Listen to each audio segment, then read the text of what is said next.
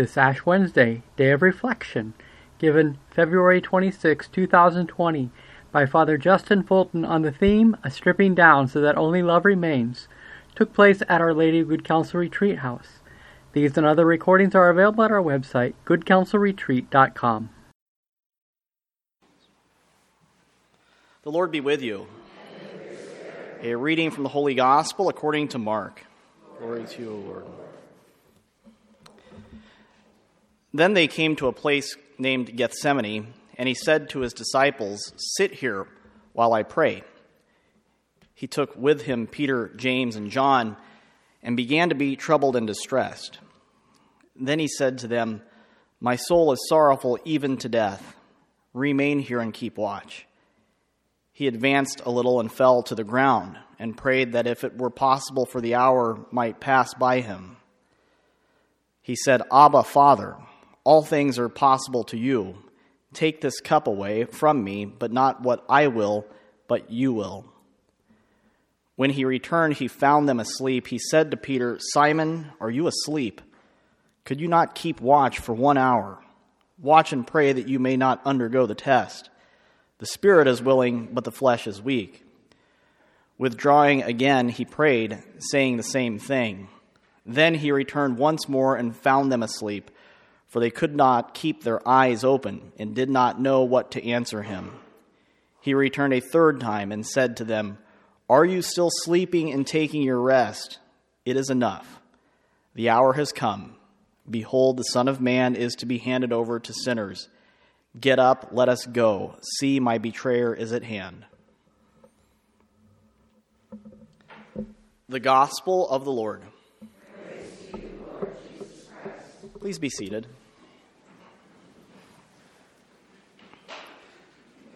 Well, good morning, everybody. I have to admit, uh, my godfather's here, my Uncle Bill, right there, and I made mention to him. I, I can't believe he's that bored that he would come up and have to suffer with us on a day of recollection. I think you've got more things to do, but this is a this is really something. I mean, this I don't know if we kidnap some kids from the orphanage and put them in here to make it look fuller or what, this is impressive. Um, you know, I know Lent is a somewhat somber time. I have to tell you a quick story about a guy named Father Pat Welsh back in Philadelphia. He was our dean of men, uh, basically the guy that was to instruct us in discipline in the seminary. Pat Welsh is about 6'2", 220, built like a rock.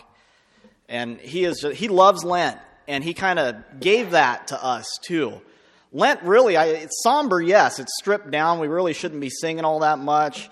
But he calls it happy. He always, I texted him this morning because uh, I'll mention it in the, in the, in the collect, in the, in the readings today, and in the, in the prayer of the faithful afterwards. Um, there's some stuff in there that he always laughed about. He loves Lent. Why? Because frankly, Satan's getting kicked in the face right now. How can we not love that? And we sit here and we put on our sackcloth and ashes and we get all stone faced and we become more the frozen chosen, even more so during Lent. But literally, do you think Satan is looking forward to this time? No, because he's getting hammered by you all. And you're offering your prayers and your supplications and your sacrifices for people who don't even know Jesus. And that's the beauty of the body of Christ that, you know, when you stepped and you brought your child to accept the faith at baptism, your child didn't make that choice. Your child didn't make those words and say, I do to all this. You said it on behalf of the child. Why? Because we all know that we're one in Christ, we're one body of Christ.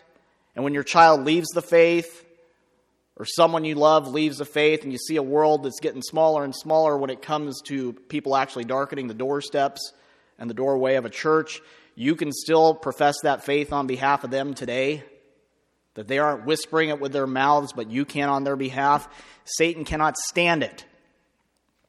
Yet that's what we're doing right now in every day that we live our lives. So, from the bottom of my heart and on behalf of the church, thank you. You know, I always tell folks the church and the priests never thank you for your faith. And we do a really good job of telling you how to live your lives. Like, we got a moral code to live. I get that. We all struggle with it, we all fall. We tell you how to live your lives. We do a really good job of taking your money. And when we do a bad job of that, we do an even better job of taking it anyway. We never get up here from the pulpit and say, Thank you for your faith. I get it. It's tough to be Catholic right now.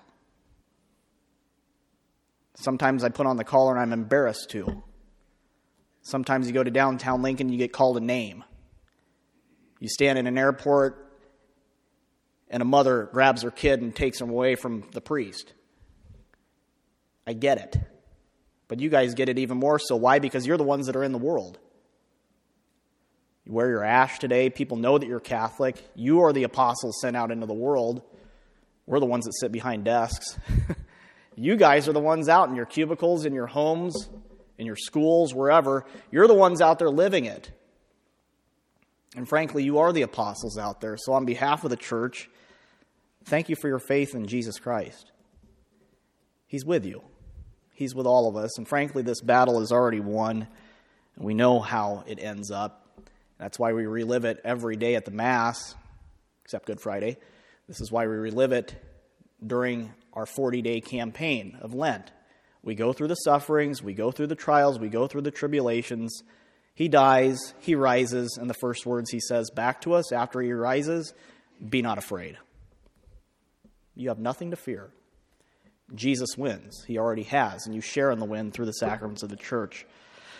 Now, the reason why I chose this reading today, the Gospel of Mark, if you ever look at the Gospel of Mark, how many of you have ever seen The Passion of the Christ? The movie by Mel Gibson.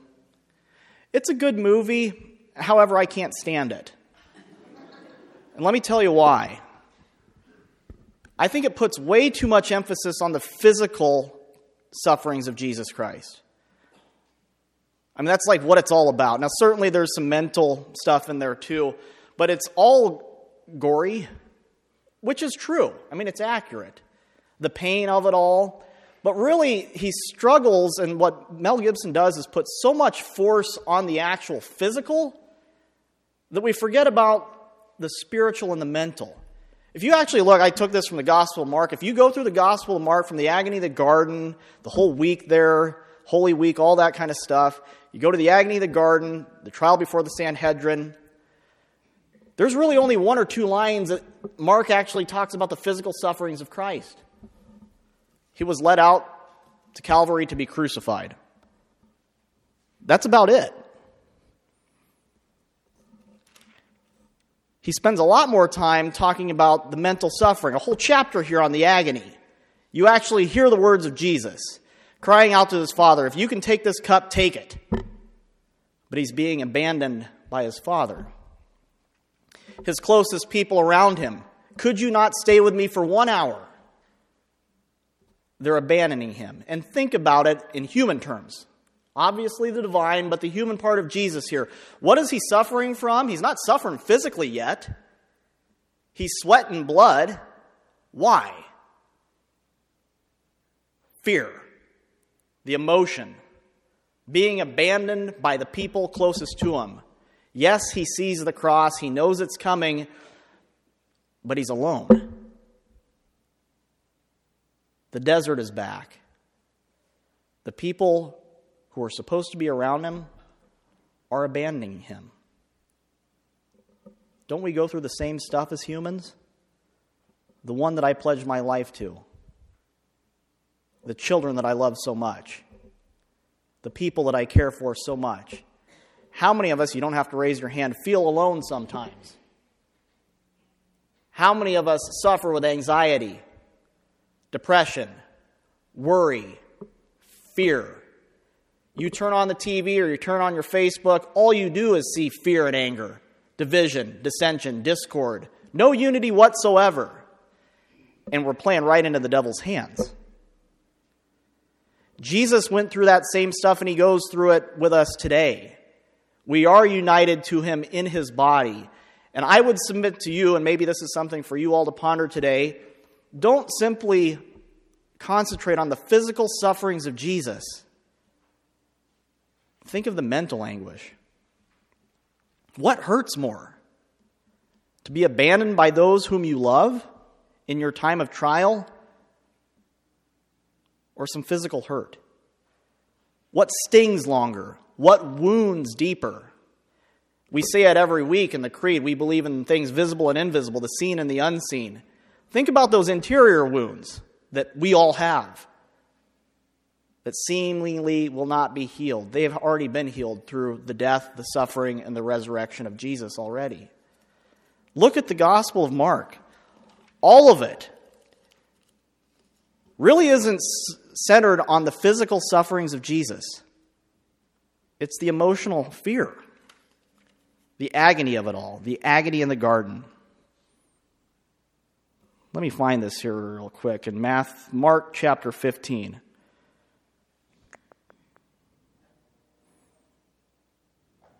It was nine o'clock in the morning when they crucified him. That's all he said, they say about the physical sufferings of it. They talk about the two revolutionaries, one on the right, one on the left. He saved others, he cannot save himself. Jesus isn't even talking. The only time Jesus talks in here, my God, my God, why have you forsaken me? There's more of Jesus' verbiage in the agony in the garden, questioning Peter. Hey, dude, you love me. Why are you falling asleep on me? Where is everybody? Why am I alone? Now I'm starting to feel the fear. All that kind of stuff. He cries out to his Father in heaven, If you can take this cup, let it pass. He has more words in the agony in the garden than he actually has at his own death. My God, my God, why have you forsaken me? And then he cries out a loud cry and he breathes his last. That's it. The mental and the spiritual, the loneliness, the fatigue of it all, the battering is what Jesus is suffering from more than the physical. I'm not trying to downplay the physical at all, but I'm trying to relate it to each and every one of us. We know that physical wounds heal, the spiritual ones sting even more. But this is the beauty of it all that you have Jesus to turn to, that he suffers with you and he's went through it and he says it's okay. Remember, we can see things through the lens of the cross and the death, or we can see things through the lens of the resurrection. And that's what Lent is really all about taking stock and where we have the sufferings and the trials, but then remembering that hard rains don't last. They produce rainbows. The death does not have the final say, it produces the resurrection. And there is no resurrection without a cross.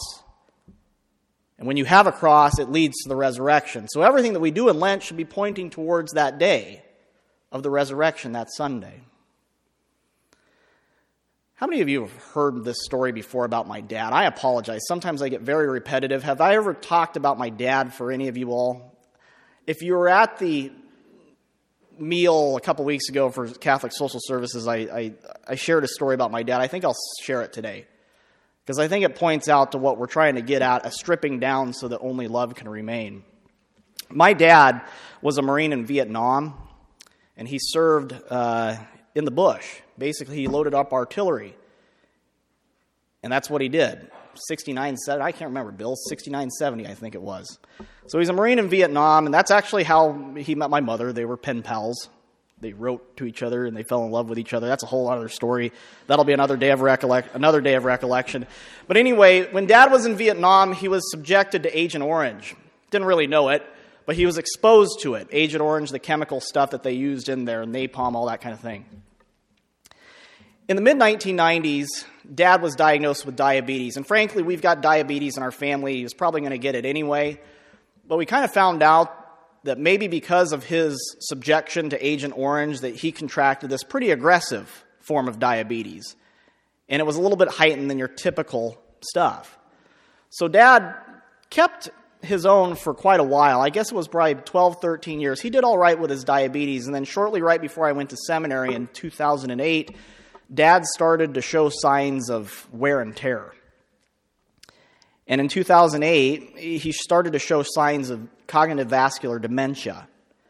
He would have little ischemic brain strokes. You wouldn't even know it. He'd be talking with you, and then his mind would just start to drift. And it got to a point where it was so bad that he actually lost his job.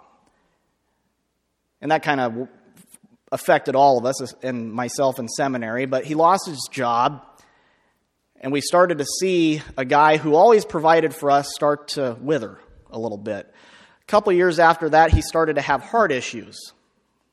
Again, the diabetes is starting to take hold. He's starting to lose his mind a little bit. Now his heart's starting to give way.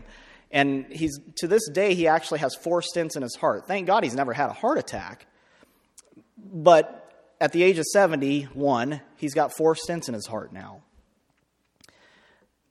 A couple years after that, he was diagnosed with colon cancer. He defeated that though. He started to shuffle. Anyone with ischemic brain strokes and cognitive vascular dementia, if anyone's ever had to suffer through that or see another person suffer with that, you start to see that they can't really walk as well as they used to. They start to lose some of their physical faculties because the inside's eaten away. And dad started to fall a little bit. Dad's a prideful old Marine, and he really shouldn't have been riding his motorcycle, but I think it was March 10th, 2012. He was riding his motorcycle at the S curves in Talmage, Nebraska. And I don't know if he had one of his brain strokes or whatnot, but at 65 miles an hour, he went off an S curve and right into a soybean field. Luckily, there wasn't any barbed wire. He would have been chopped in half. Finally, he landed it, but in landing it, he broke his neck, shoulder blade, and six ribs. He was actually saved by Kathy Florence's husband, Jim Florence, and Val Abel, if I'm not mistaken. I think Val was driving down that road and didn't see it happen, but saw that there was someone needing help. Anyway, dad came back from that too. But if you've ever seen anyone with diabetes, when you, when you get better, you don't really fully heal. You know, it's just hard for people who are diabetic to heal 100%. And his shuffling after all that started to get worse, and he would fall. He would suffer falls. And then one day he fell outside the house on 16th Street back home in Auburn, and Ryan Gertis, the guy that lives, used to live across the street, found him, and dad had fallen, and he couldn't get up, and he couldn't walk. And he had separated a ligament from his quadricep muscle to his kneecap. And basically, it was as if his lower, lower leg was just hanging there. So he had to get that surgically repaired, and he got it surgically repaired, and he did the physical therapy and the rehab, but he's never been able to really come back from that one. And shortly thereafter, he's really kind of on a walker, and he started to lose even more faculties. With all this stuff piling up, basically, he's had a slow death over the last 11, 12, 13 years to the point where he's now on a walker. Uh, he really can't feed himself. His short term memory shot.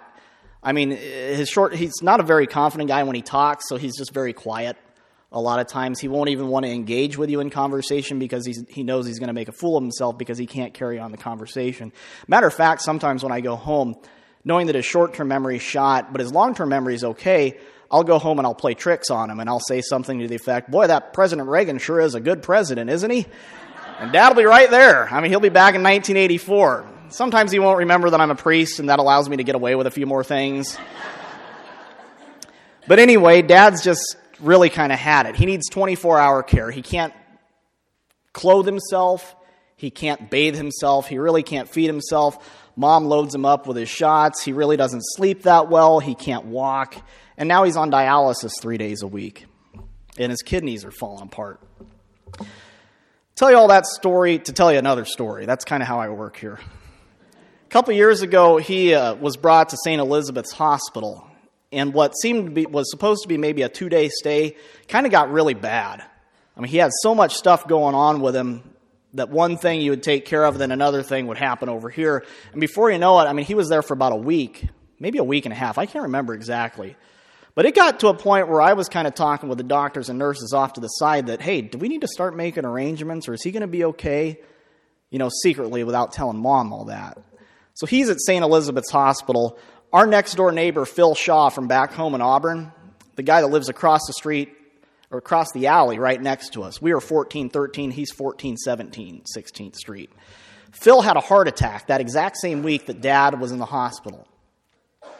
And so they brought Phil up to Nebraska Heart Institute. And the whole time that dad was actually in the hospital, and once he found out that Phil had fell ill, all my dad could really talk about that whole stay was Phil. I sure hope my buddy Phil's doing okay.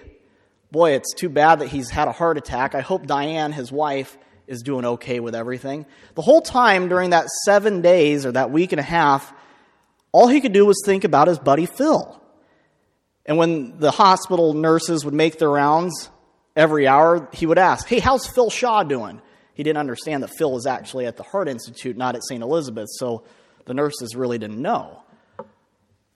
Dad kind of pulls through it all, and then we have to go pick him up. Mom doesn't drive on the highway. She's a little Filipino. She's scared to death of the highway. So he got discharged actually on a Tuesday, which is my day off. So I went and picked mom and dad up at St. E's and drove them back to Auburn.